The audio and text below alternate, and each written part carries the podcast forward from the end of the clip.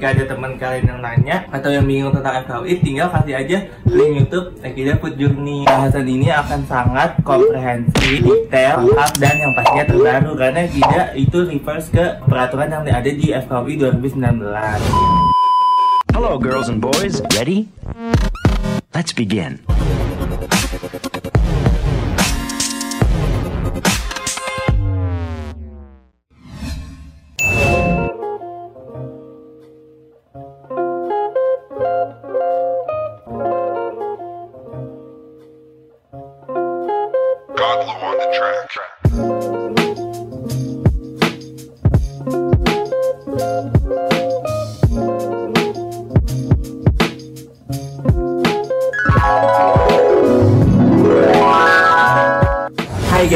Lagi di Akida Food Journey Jadi hari ini Akida kalau cuma pengen makan-makan Tapi Akida pengen bahas topik menarik yang udah kalian baca juga kan di thumbnail Yaitu kita bahas lengkap Fakultas Kedokteran Universitas Indonesia. Yeay. Tapi sebelum mulai jangan lupa subscribe di bawah karena subscribe itu gratis dan biar bantu Ekidanya biar lebih semangat kalau misalnya edit dan bikin video kayak gini. Kalau kalian mau request video-video lain juga boleh komen di bawah. Oke, tapi sebelum Ekida lanjutin, Ekida mau nyalain lampu-lampu aja biar ada di kamar Ekida. Lampunya kayak gimana? Satu, dua, tiga. Ting. Nah, abis nyalain lampu masih kurang nih. Akhirnya juga butuh makanannya yaitu tahu kimpul. Nah, tahu kimpul itu kan sempat viral karena dia makanan di UI yang terkenal gara-gara salah satu vlogger yaitu M Genalena dia nge-review tahu kimpul. Akhirnya sebenarnya juga sebelumnya udah pernah makan tahu kimpul dan sekarang pengen sambil makan sambil cerita nih tips-tips masuk Fakultas Kedokteran Universitas Indonesia. Nah, jadi ini menunya. Ini tahu kimpul yang double, harganya cuma 13.000 itu udah pakai nasi. Kalau ini Fuyung Hai, harganya cuma 14.000 Nanti ada sausnya juga.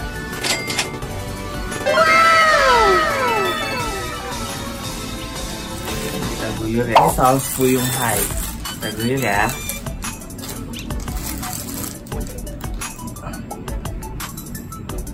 Nih. Kelihatan, kelihatan kan? Enak banget nih. Oke, cukup.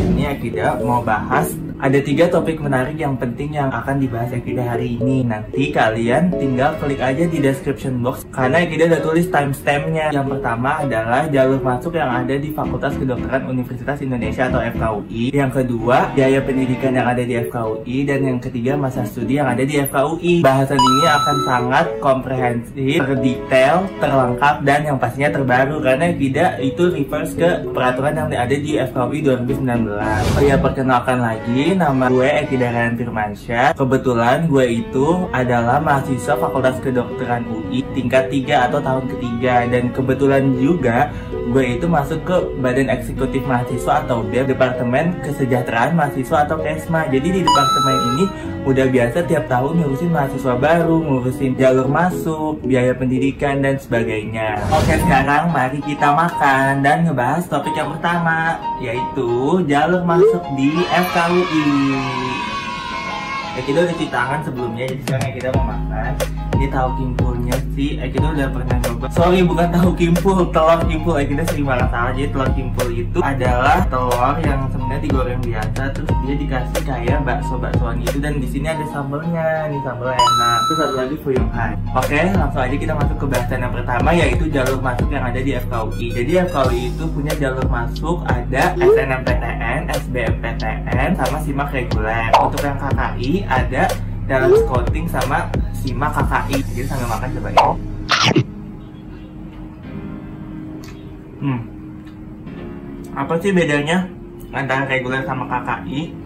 Jadi kalau misalnya jalur masuknya reguler itu tadi ada jalur masuk yang tiga dan nanti perbedaannya ada di biaya pendidikan sama masa studinya. Hmm? Jadi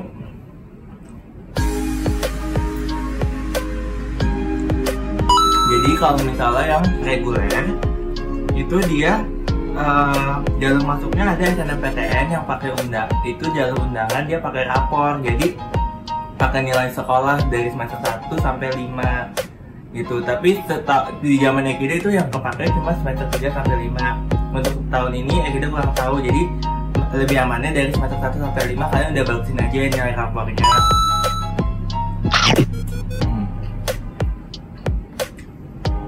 terus yang kedua adalah jalur masuk yang SBMPTN alias ujian tertulis. Kalian udah tahu juga kan SBMPTN tahun ini SBMPTN tuh nama tesnya adalah UTBK jadi tesnya itu eh, kalian nggak ada sistem minus kalau nggak salah. Karena Ekida kan juga punya adik jadi adik Ekida juga habis tes itu gitu. Dan skornya juga beda. Jadi kalau misal UTBK kalian itu bisa tahu nilai kalian dulu baru memilih kuliahnya di mana. Sedangkan kalau zaman dulu kalian milih dulu kuliahnya di mana terus nanti setelah SBM baru keterima atau enggak. Dan jadinya sekarang tuh lebih aman kan kalian bisa kira-kira dulu kalian terimanya di mana. Nah itu SBMPTN kalau yang terakhir simak reguler jadi baru dibuka tahun ini. Jadi baru dibuka lagi. Dulu ada tahun 2016 Terus 2017 dan 2018 simak reguler FKW nya udah ditutup. Sekarang baru lagi tahun 2019 dibuka. Jadi kalau simak itu tesnya dibikin oleh Mandiri sama si FKUI gitu Tesnya ada esai, isian dan sebagainya Hmm. Hmm, ya. Terus kalau misalnya eh, yang KKI itu ada talent scouting kalau analoginya talent scouting adalah SNMPTN nya si KKI tapi kalian harus bikin essay dan pakai nilai rapor kalau misalnya ke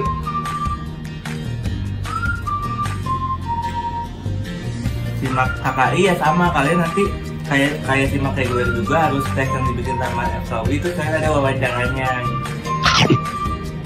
Nah. Sampai sini jalur masuknya udah jelas ya FKUI jadi totalnya jalur masuknya ada tiga untuk reguler dan ada dua untuk yang KKI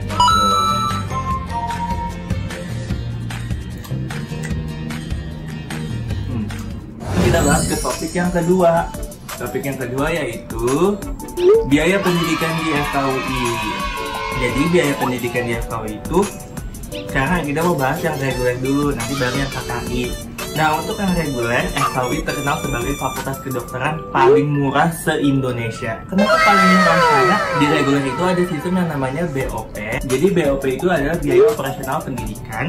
Itu ada yang BOPB, B-nya adalah berkeadilan, dan BOPP itu pilihan. Bedanya apa? Kalau misalnya berkeadilan, kalian akan memilih kelas 1 sampai kelas 8 tergantung dari kemampuan finansial kalian masing-masing. Dan, dan setiap kelas itu punya syarat surat-surat kayak keterangan rumah dan sebagainya itu beda-beda dan surat gaji orang tua. Jadi kalau misalnya kelas 1 itu paling murah adalah biaya pendidikannya 0 rupiah sampai 500 ribu. Sedangkan kelas 8 itu biaya pendidikannya 6 juta sampai 7,5 juta. Jadi kalau misal kalian daftar di kelas 1 dan memenuhi semua berkasnya kalian bisa dapat biaya pendidikan cuma 0 rupiah sampai 500 ribu rupiah. Murah kan? Nah, tapi itu dikhususkan untuk yang kurang mampu ya. Jangan sampai kalian sebenarnya mampu tapi eh, menutupi rezeki yang kurang mampu gitu. Jadi jangan ada lagi teman-teman yang nanya kak biaya FKUI itu mahal ya kak aku kayak nggak bisa masuk FKUI karena nggak mampu itu salah banget ya kalian di FKUI nggak ada yang namanya masalah finansial jadi kalau misalnya kalian eh, maaf kalian kurang mampu kalian tetap bisa masuk dengan BOP yang murah 0 sampai 500 ribu rupiah. Lalu ada pesan juga dari Dekan FKUI yang sangat baik. Dia akan memberikan bantuan jika ada mahasiswa yang kurang mampu. Jadi nanti kalian akan dibantu untuk dibelikan laptop, untuk dibelikan sarana dan prasarana penunjang untuk sebagai mahasiswa FKUI. Jadi FKUI nggak ada masalah finansial. Yang penting kalian mampu secara akademis.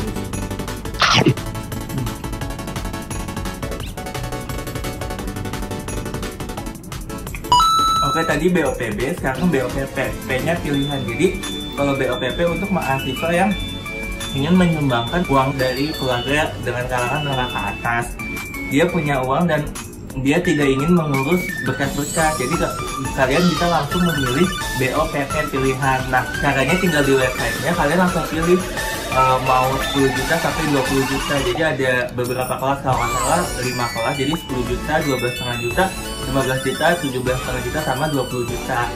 Dari lima kelas kalian langsung pilih dan bisa langsung bayar. Jadi ini ada kelebihan dan kekurangannya. Jadi kalau BOPB itu emang murah tapi harus mengurus berkas-berkas. Sedangkan kalau BOPP agak mahal paling murah 10 juta tapi kalian bisa langsung bayar dan kalian bisa menyumbang ke UI nya jadi pertimbangin matang-matang ya kalian mau yang mana?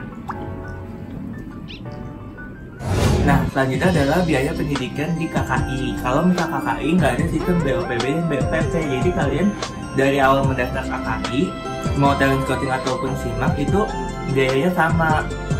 Dan tiap tahun meningkat. Kalau Ekida nggak salah ya jadi nanti mau dikoreksi di kolom, kolom komentar. Kalau yang reguler itu tadi dia nggak nggak bayar uang gedung atau uang pangkalnya. Jadi cuma bayar uang per semester 0 sampai 7,5 juta untuk BOPB dan 10 sampai 20 juta untuk BOPP itu per semesternya.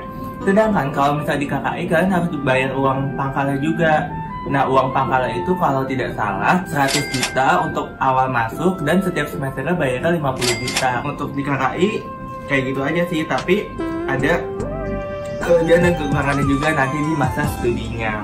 Oke, sampai sini ngerti kan ya? Terus sekarang yang ketiga adalah masa studi di FKUI. Oke, kembali lagi kita baca yang reguler dulu. Jadi kalau misalnya reguler itu masa studinya adalah tiga setengah tahun atau tujuh semester sebagai mahasiswa preklinik itu lokasinya di Depok di gedung namanya Rumput Ilmu Kesehatan. Setelah tujuh semester kalian mendapat gelar sarjana kedokteran dan sudah harus menyelesaikan skripsi.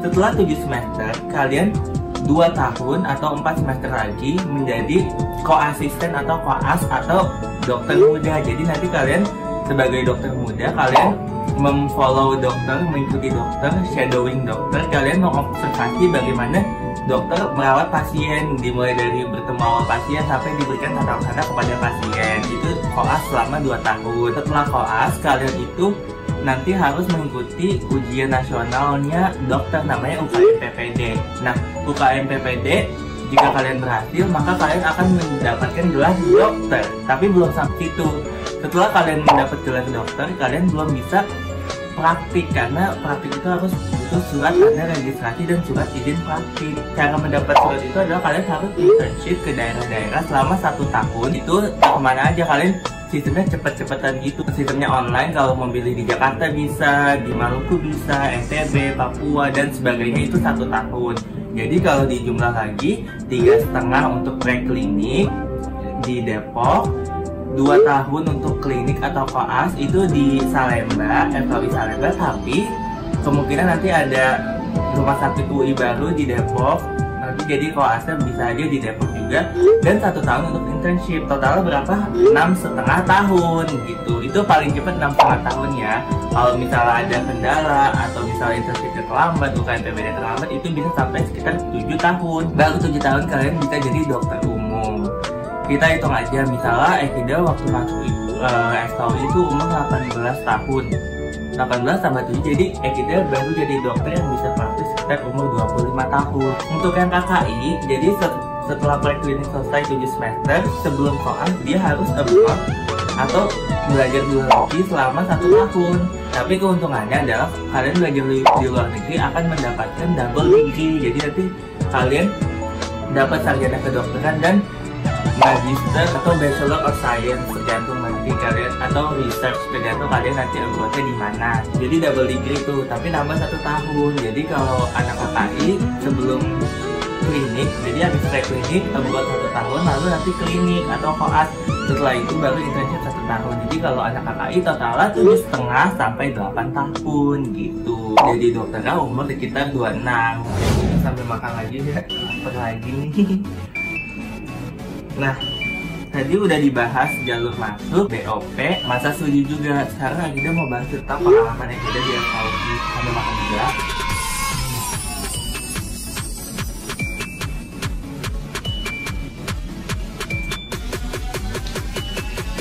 Jadi ada yang sering nanya juga nih, kita sering dapat pertanyaan. Kak, eh, kalau di FKUI perlu nggak sih beli buku? Jawabannya adalah nggak perlu jadi kalian di awal-awal nggak usah beli buku cetak buku-buku sebagai gitu karena ternyata FKW itu udah pakai sistemnya e-book. Jadi yang penting modal kalian adalah laptop gitu. Jadi di laptop tinggal download semua buku-buku dan biasanya kita tugasnya itu sistemnya bikin presentasi. Jadi biasanya kan enak kalau misalnya ebook tinggal screenshot gambar dari ebook ebooknya tuh tinggal dipresentasiin di powerpoint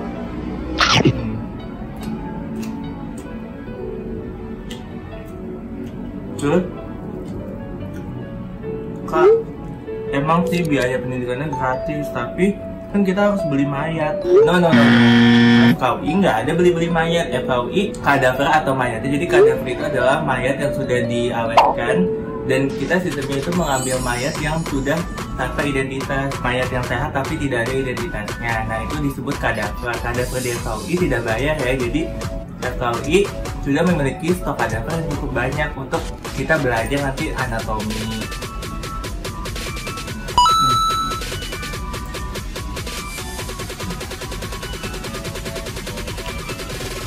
Terus, oh iya, kita mau ngasih motivasi juga nih buat kalian yang mau masuk FKUI tahun depan, ayo masuk FKUI, ya kita tungguin kalian masuk di FKUI karena FKUI itu kayak bukan sekedar bagus dari luar tapi bagus dari dalam juga. Maksudnya kita apa? Jadi di sini itu sistemnya kekeluargaannya berasa banget. Kalian masuk satu angkatan dan keluar satu angkatan. Jadi kalian tuh bener-bener di welcome banget sama angkatan kalian di FKUI itu kakak-kakaknya juga baik semuanya juga baik. Jadi ya kita tuh nggak ada nyesel masuk FKUI nggak ada yang namanya individualis. Karena jadi semua bareng-bareng dan keluarganya tuh dapet banget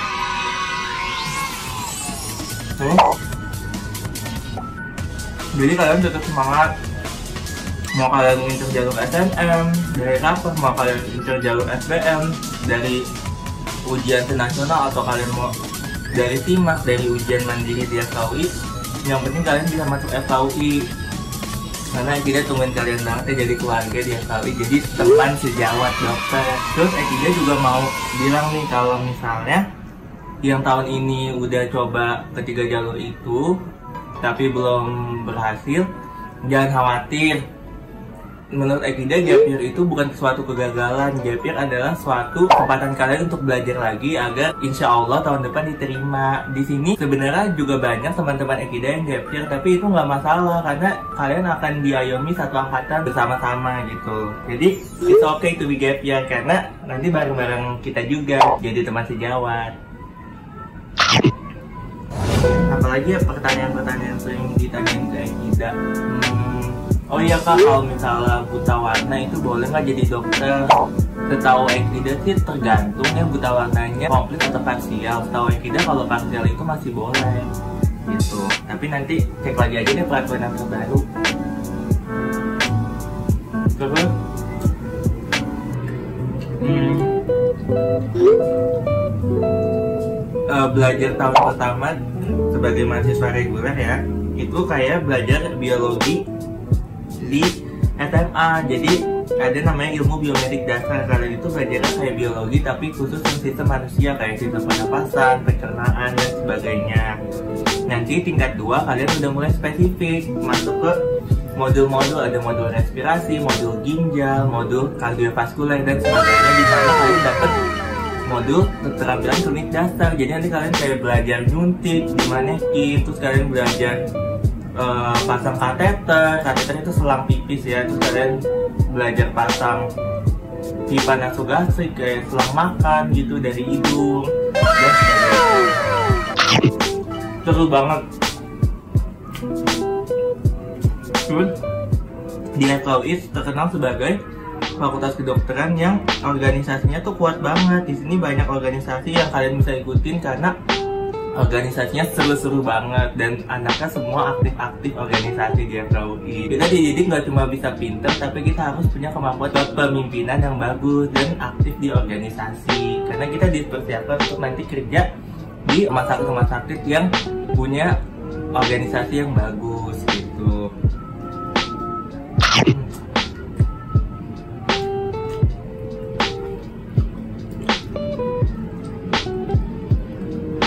Deh mungkin ya kita mau habisin dulu nih eh, makanannya sampai habis karena enak banget makanannya tahu timbul. Love banget deh apalagi yang double di jahitan eh kok tahu terus sih? Kalau timbul love banget deh apalagi ini yang double. Ditambah goyangannya juga lumayan enak.